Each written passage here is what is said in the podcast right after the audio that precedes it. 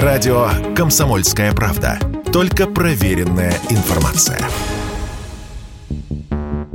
Для иностранных специалистов IT-отрасли и членов их семей упростили миграционное законодательство. Послабления также введены и для работодателей. Компаниям для привлечения программистов и других специалистов этой сферы не понадобится получать ранее необходимые разрешения. А родные приезжих работников впредь смогут в упрощенном порядке получить вид на жительство. Впрочем, как и они сами. Как заявила официальный представитель МВД России Ирина Волк, иностранные IT-специалисты теперь вправе заключать трудовой договор или гражданско-правовой договор на выполнение выполнения работ без оформления разрешения на работу или патента. Правда, только с аккредитованными IT-организациями. Председатель Совета Фонда развития цифровой экономики Герман Клименко считает, что инициатива эта крайне полезна и облегчит прием на работу квалифицированных специалистов.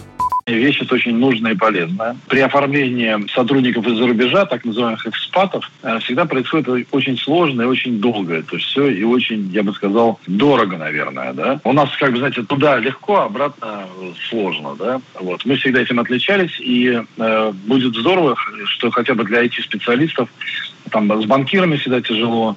Ну и мы понимаем, что иностранные специалисты мы подразумеваем не с людей из Евразес, у которых и так уже все хорошо, то есть Киргизии, с Армении, все, кто хочет там приехать. Это речь идет о зарубежных странах, даже дальнего зарубежа. Много не будет, э, может быть, несколько сот человек за год, если воспользуются, это будет хорошо. Дефицит кадров в сфере IT начал ощущаться после объявления частичной мобилизации в нашей стране. Специалисты уехали и возвращаться пока не торопятся. Однако тут нужно объяснить, что сфера IT очень широкая, а нам не хватает по большей части именно программистов, объясняет Герман Клименко. Мы же хотим программистов вернуть, и их большой дефицит. И тут недавно наш Греф жаловался, прорвало его, что страшнейший дефицит.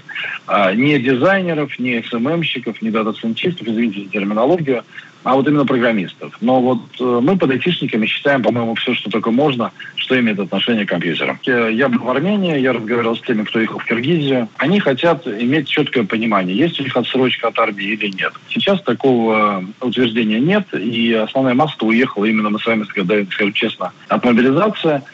Теперь же рынок труда можно будет пополнить высококлассными иностранными специалистами, которых ранее отпугивали бюрократические препоны. Василий Воронин, Радио «Комсомольская правда».